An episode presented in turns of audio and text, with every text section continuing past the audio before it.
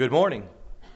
We are thankful that you are here. We've got several visitors in our midst, as well as several of our own members who are out. We've got some who are traveling, some who are sick, many this time of year who are sick, but we're thankful that you are able to be with us this morning, especially to our visitors. We're glad that you've chosen to be here.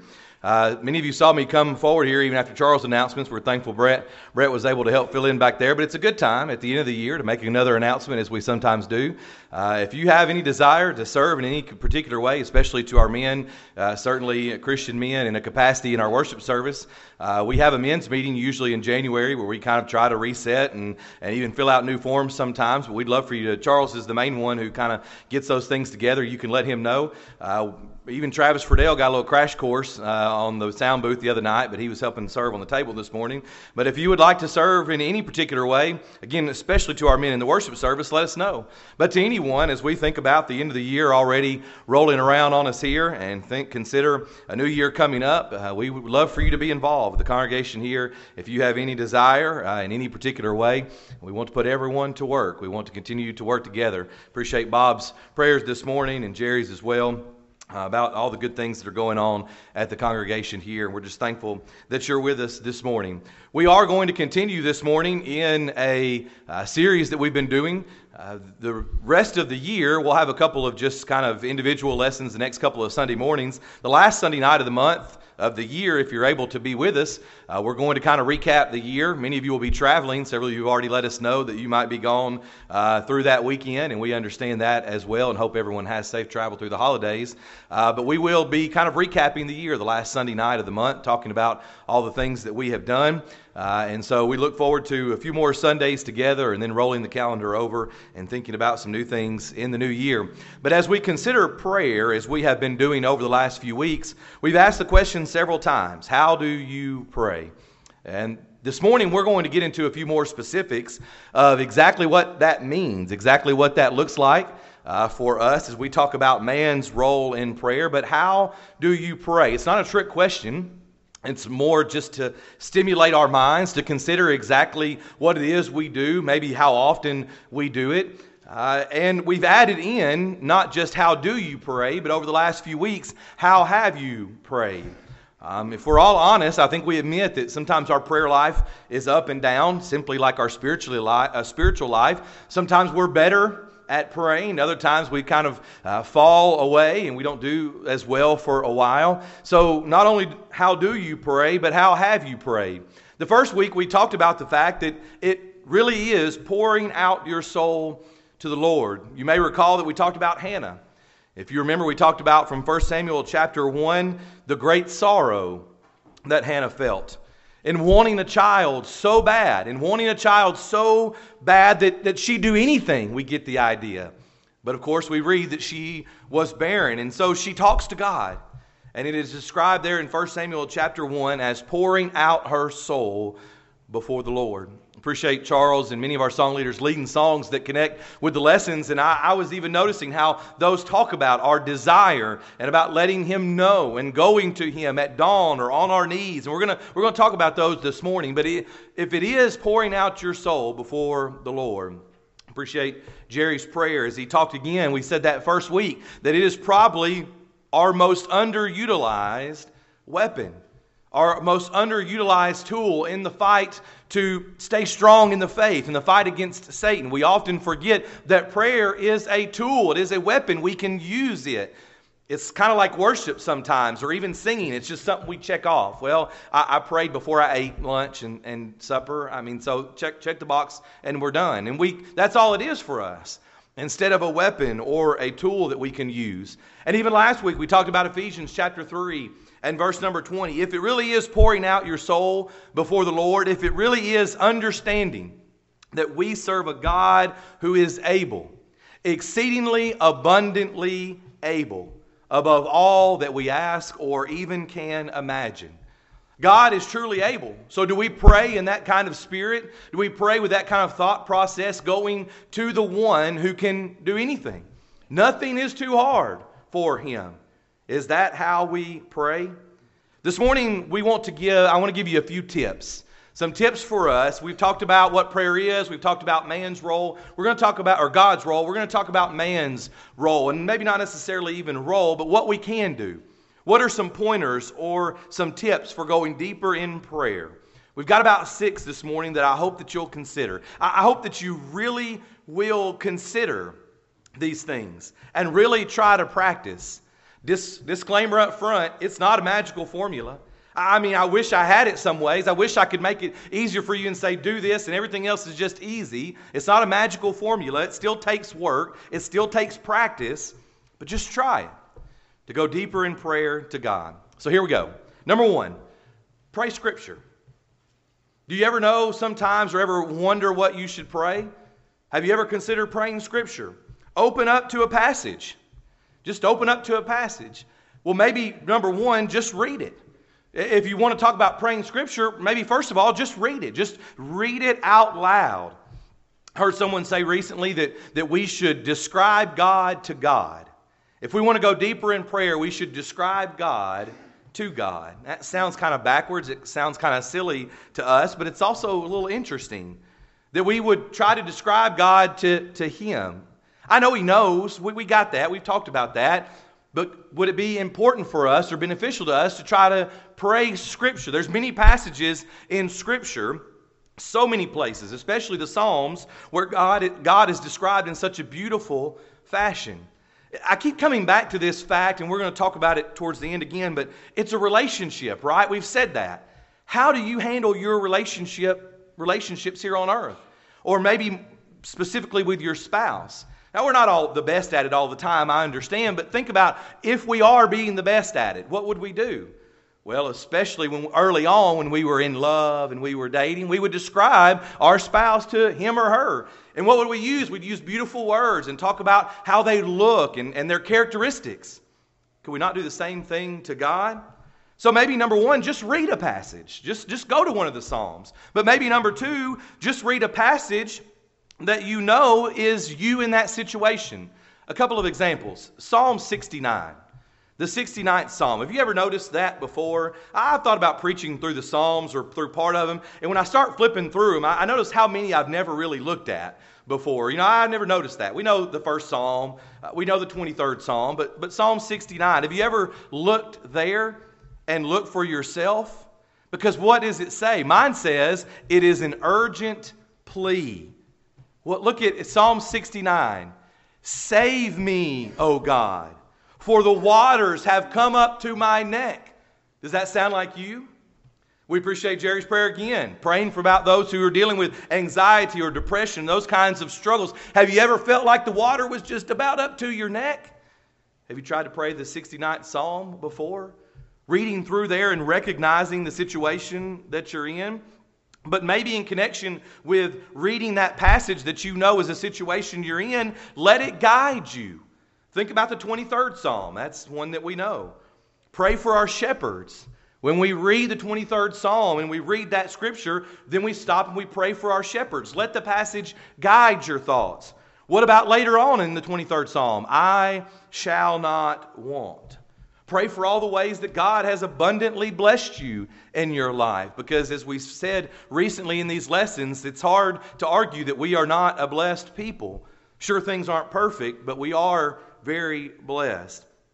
But as for me, my prayer is to you. Think about John 17. If you've ever read John 17, that's what we sometimes call the true Lord's Prayer. Jesus prays for about three groups of people there. He prays for himself and he prays for his apostles or disciples. And number three, at the end of John 17, he prays for all believers. Stop and read that. Pray Scripture sometimes. It's not a cop out. But maybe it's another tip to encourage us to go deeper in prayer.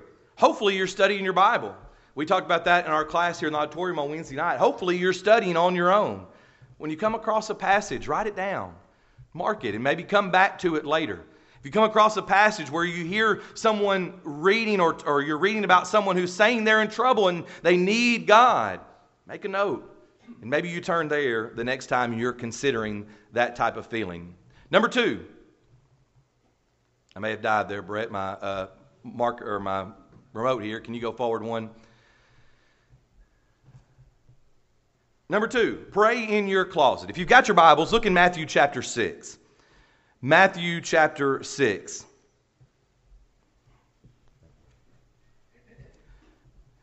Pray in your closet. Literally? Maybe. You recall in Matthew 6 before what many times people call the Lord's Prayer, we call the model prayer. And when you pray, you shall not be like the hypocrites, for they love to pray standing in the synagogues and on the corners of the streets, that they may be seen by men. And a powerful statement by the Lord.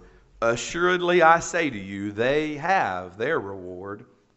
But but you, when you pray, go into your room, and when you have shut your door, pray to your Father who is in the secret place, and your Father who sees in secret will reward you openly. Pray in your closet, pray in your room, pray in private, essentially. Well, why would that be beneficial? Why? Because no one play acts in private. Nobody play acts in private. Is it true that sometimes we, all of us, myself included, that we're tempted from time to time when we are speaking before a group, when we are praying before a group, that we want to sound good, don't we? We, we, we want to sound educated. We want to impress others. We want to, to use words that make sense and, and sometimes can be beneficial to us. But we don't do that when we're alone. We don't do that when we're alone. What's the saying? That is it character? Character is who you are when no one's watching, or your integrity is who you are when no one's watching. It's true, isn't it? That sometimes that, that we we're one way in public, but we're another way in private. Now, hopefully, for you here this morning within the sound of my voice as Christians, that's not exactly true. But if we're being honest, there's every once in a while that, that maybe in private we're not exactly the way that we are in public. To pray in private is a great opportunity to commune and talk to God. Again, go back to your relationships. Do you share openly in front of a group? I think about things like AA meetings and places like that. It's beneficial, but for many people it's hard because they don't want to go in front of a group. They might go talk to a counselor, but in front of a group, saying these things, sharing these emotions, it's hard. One on one, yeah, we'll do that sometimes. Go to God privately. We share more deeply often with other humans in that sense when we're alone, we do with God as well. No one play acts in private. Do you want to pray deeper prayers? Then, then go to your closet. Go to your room and, and shut the door because while not everything we do in public is to be seen by men, I mean, if we're honest, sometimes it, it is, or sometimes we get compliments, or sometimes maybe just a little. So when you go to your closet or to your room and pray and you shut the door and no one knows you're praying, chances are maybe you'll be a little deeper in prayer. Number three, ignore time. Ignore time. Now, I think this is actually interesting because it can provide a double benefit. I mean, ignore it altogether, both ways. I'm afraid what we get into is that we bind time to our prayers. And very often that prevents us from praying at all because we try to bind time to our prayers. We talk about prayers that are too long. Remember in Luke chapter 6 and verse number 12. Now it came to pass in those days that he, that's Jesus, went out to the mountain to pray and continued all night in prayer to God. We think about prayers that might be considered too short. Luke chapter 18 and verse 13. Remember the prayer of the tax collector God, be merciful to me, a sinner. Was that it? That's all that's recorded for us. Maybe it was. But we get in this thing that sometimes we, we don't pray because uh, we don't want it to be too long or it's not long enough or we go back and forth. We bind time to our prayers or our prayers to time and then we just don't pray. So, which is it? Is it too long or is it too short? My answer is ignore time altogether. We feel like if we don't pray long prayers, then they're not accepted. So, because we can't go for five minutes or 10 minutes or, or all night long, we don't pray. Sometimes we feel like our prayers are too short. I don't have enough time in this moment, in this minute that I have to pray, so we don't pray. Are you worried about your marriage? Are you concerned about your children, the college they might choose, or the young person they're dating? Has your best friend been told they have less than two years to live and they will leave behind a spouse and young children? Pray. Pray all night long if you have to. Ignore time. Those things that weigh heavy on us should cause us to maybe go longer, if you will, in prayer. Are you worried about the meeting that you're about to have with your boss? Do you want some strength to face this test at work or this test at school? Do you know someone who is at the doctor that very moment and waiting for a test result? Pray right then. Stop and, and turn your head privately and pray. Or keep driving. Don't close your eyes, obviously, but focus your mind for 30 seconds as you're driving and pray. Ignore the time. Because when we bind our prayers to time, very often we won't pray at all. Do you want to go deeper in prayer? Ignore the time. Because I don't see any limits necessarily when it comes to Scripture. Number next, change your posture. Maybe you've heard a lesson before on the posture of prayer. I feel like we live in such a litigious society. Maybe I need to give a disclaimer here, you know, on some of these things we're about to talk about. You have to use them at your own risk. Maybe you should, should consult a doctor. I, I, what I don't need is James Isom calling me next week and saying that Catherine's in the floor praying and now she can't get up and I've got to come help. So you got to use these at your own disclaimer, all right, at your own uh, will. But change your posture. Now, our typical posture is what? We bow our heads, we close our eyes. That's fine. That's the posture I choose myself most of the times. I like it because it's, you know, reverential. We're bowing our heads in a sense. And, but, you know, we don't do other things maybe that we're going to talk about in a moment. But a question for you Does our posture reflect the attitude of the heart or does it influence the attitude of the heart? Does our posture reflect the attitude of our heart or influence the attitude of our heart? Think the answer is both. Well, let's talk about a few here together. Number one, Genesis chapter 24 and verse number 13. Abraham, here, if you recall, in Genesis 24, is looking for a wife for Isaac, so he sends his servant. And the Bible says that he is by a well, this servant, and he, the Bible says that he is standing there by a well. So sometimes we stand. Again, a perfectly fine prayer posture. We do it oftentimes in our service simply because we're standing for the song or because the person leading the prayer asked us to, but, but we see in the Bible that sometimes people stand. Next, 1 Timothy chapter 2 and verse number 8. 1 Timothy chapter 2 and verse number 8. Now, this may be a passage that you are familiar with. Paul says, I desire therefore that the men pray everywhere, lifting up holy hands without wrath and doubting. So there's a much deeper discussion here that could be had. Is this literal or not? Uh, some may believe that this is purely symbolic. You would note there's an interesting word there that men would do it, so it's not talking about women. But, but sometimes people raise their hands. Is there anything wrong with that? I don't know necessarily that there is. Can you imagine in your mind a way that we would be reaching out to God in prayer? Maybe. So there's a much more discussion. We don't oftentimes see people do it in prayer. Uh, certainly in the world, we see people do it sometimes when they're singing. But the idea of raised hands, reaching out to our Father, even as we talked about last week, that's one possibility. Number next, Daniel chapter 6 and verse number 10, one that we are very familiar with. Daniel does his thing here. I mean, it's his thing. He's been doing it. Everybody knows. I mean, we know about Daniel, and the only way the only way that these guys could catch him was because they knew that this is where he was going to be. This is what he was going to be doing. This is what the people knew. And it's so much that they're able to trap him. But the Bible says there in Daniel 6:10, he went to his house where he had windows in his upper chamber open toward Jerusalem, and he got down on his knees three times a day.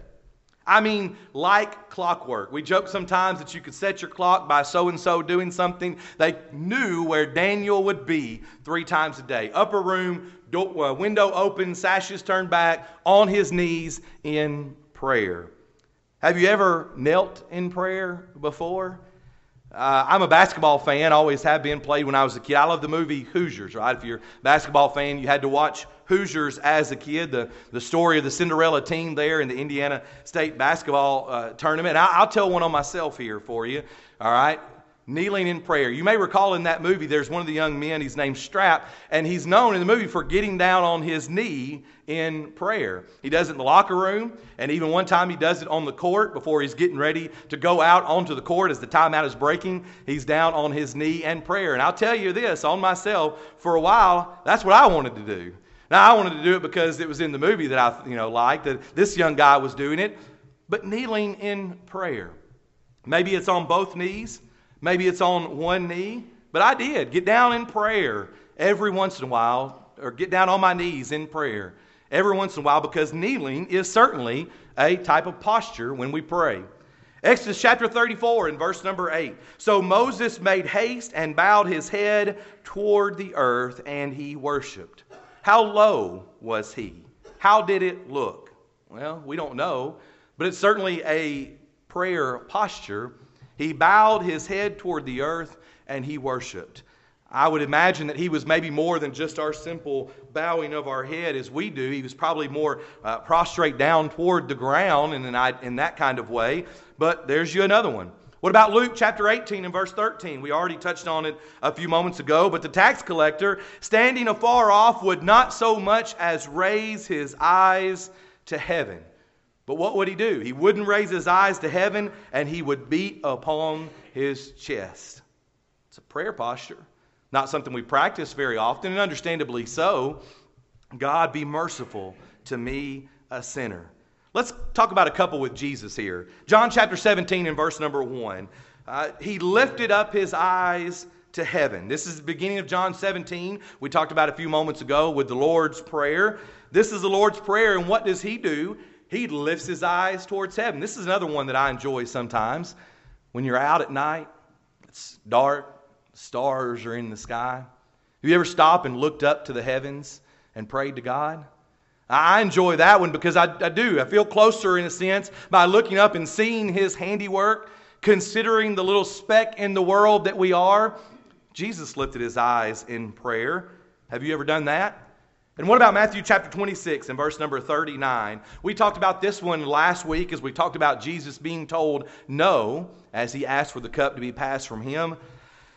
But he fell on his face. Fell on his face. Have you ever done that? You want to go deeper in prayer? Maybe we should consider changing our prayer posture. Not every single time do we have to kneel. Not every single time, maybe, are we laying on the ground or, or raising our hands or our eyes to heaven. But it might help us to consider changing our posture every once in a while. Number next, and our major points here, our tips, write it down. You want to go deeper in prayer? Write it down. Question Have you ever kept a prayer journal before? I hope that you have, and probably many of you have. Cody encouraged our young people earlier this year to do that and even handed out notebooks and said, Go keep a prayer journal. But what often do we write down? What do we write down when we have a prayer journal? Well, we pray for the people in the hospital. We pray for the shut ins. We pray for those with cancer. That's good. I'm glad that you wrote that down. They need our prayers. But I have a more serious, difficult question for you. Have you ever written down the sins that you need to confess?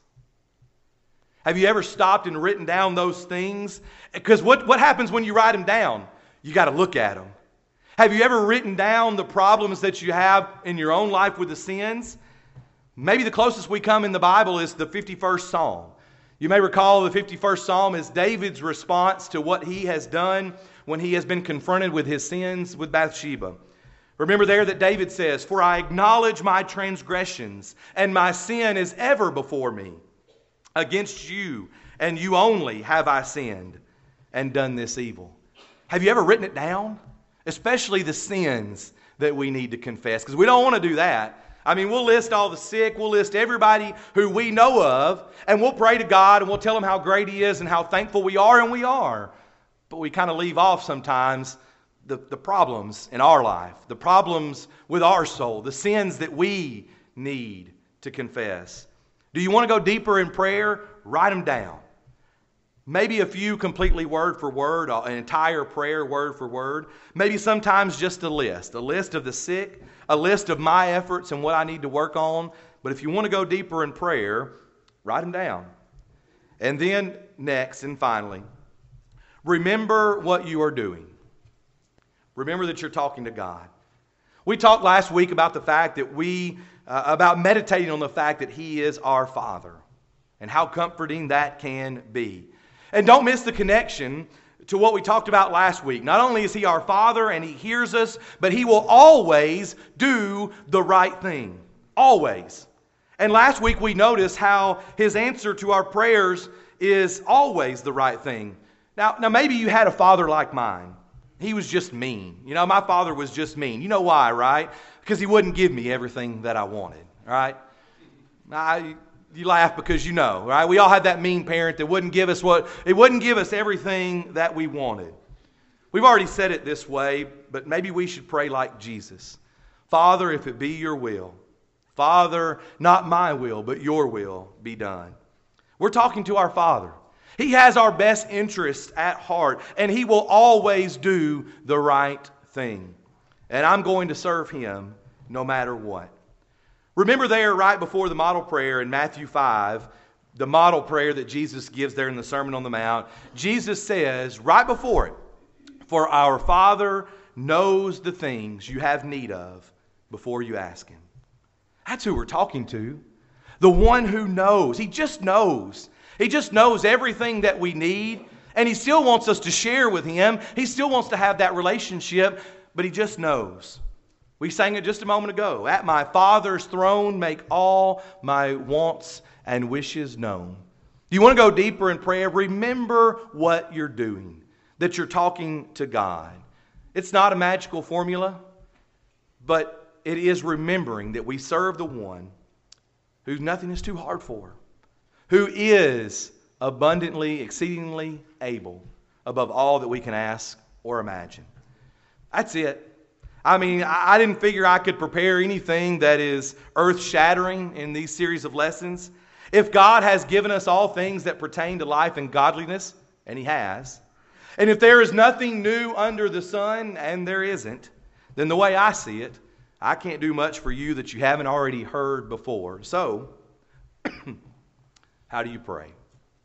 I hope that over the course of these three weeks, you have honestly considered this question.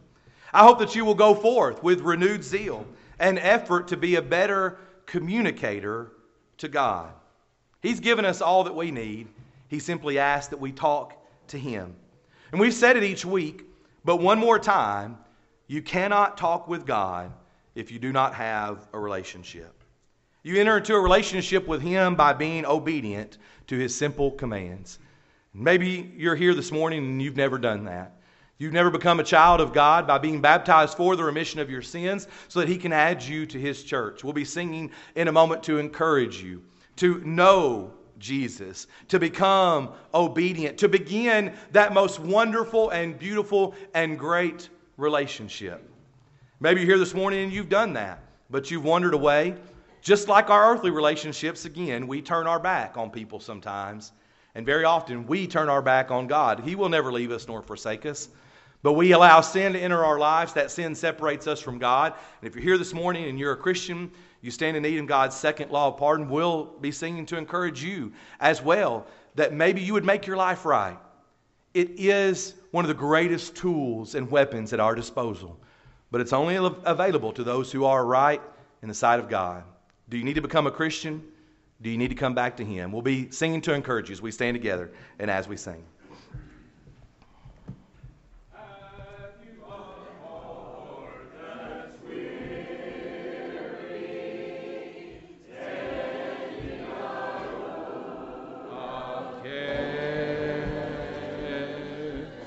Are you a soul?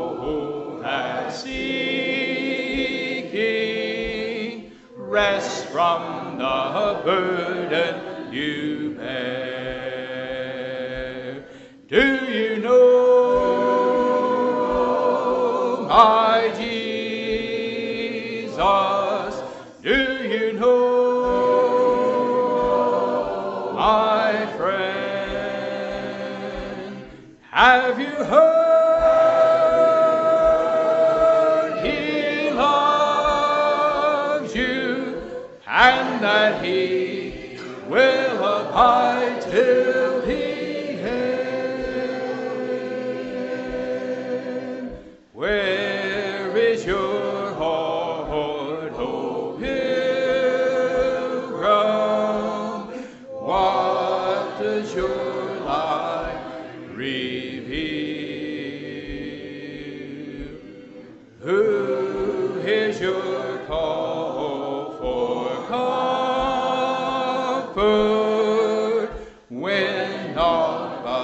sorrow. You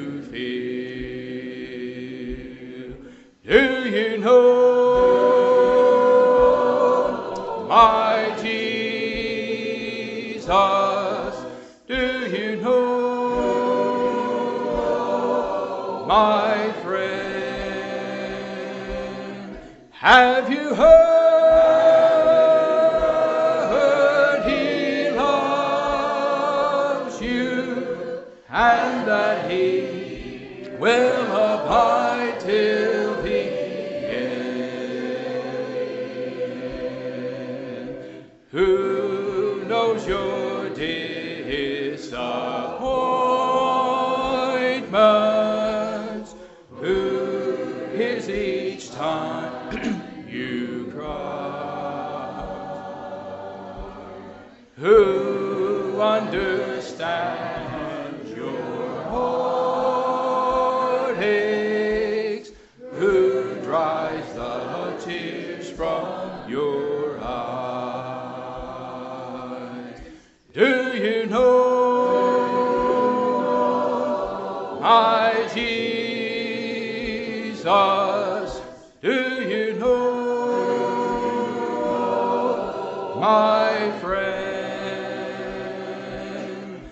Have you heard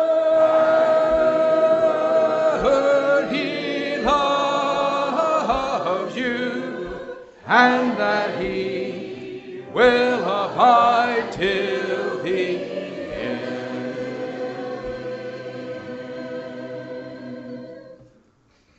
If you're visiting with us, we are especially glad you're here. We will gather back tonight, Lord willing, at 6 p.m. for our evening worship time together. We invite you back at any opportunity that you might.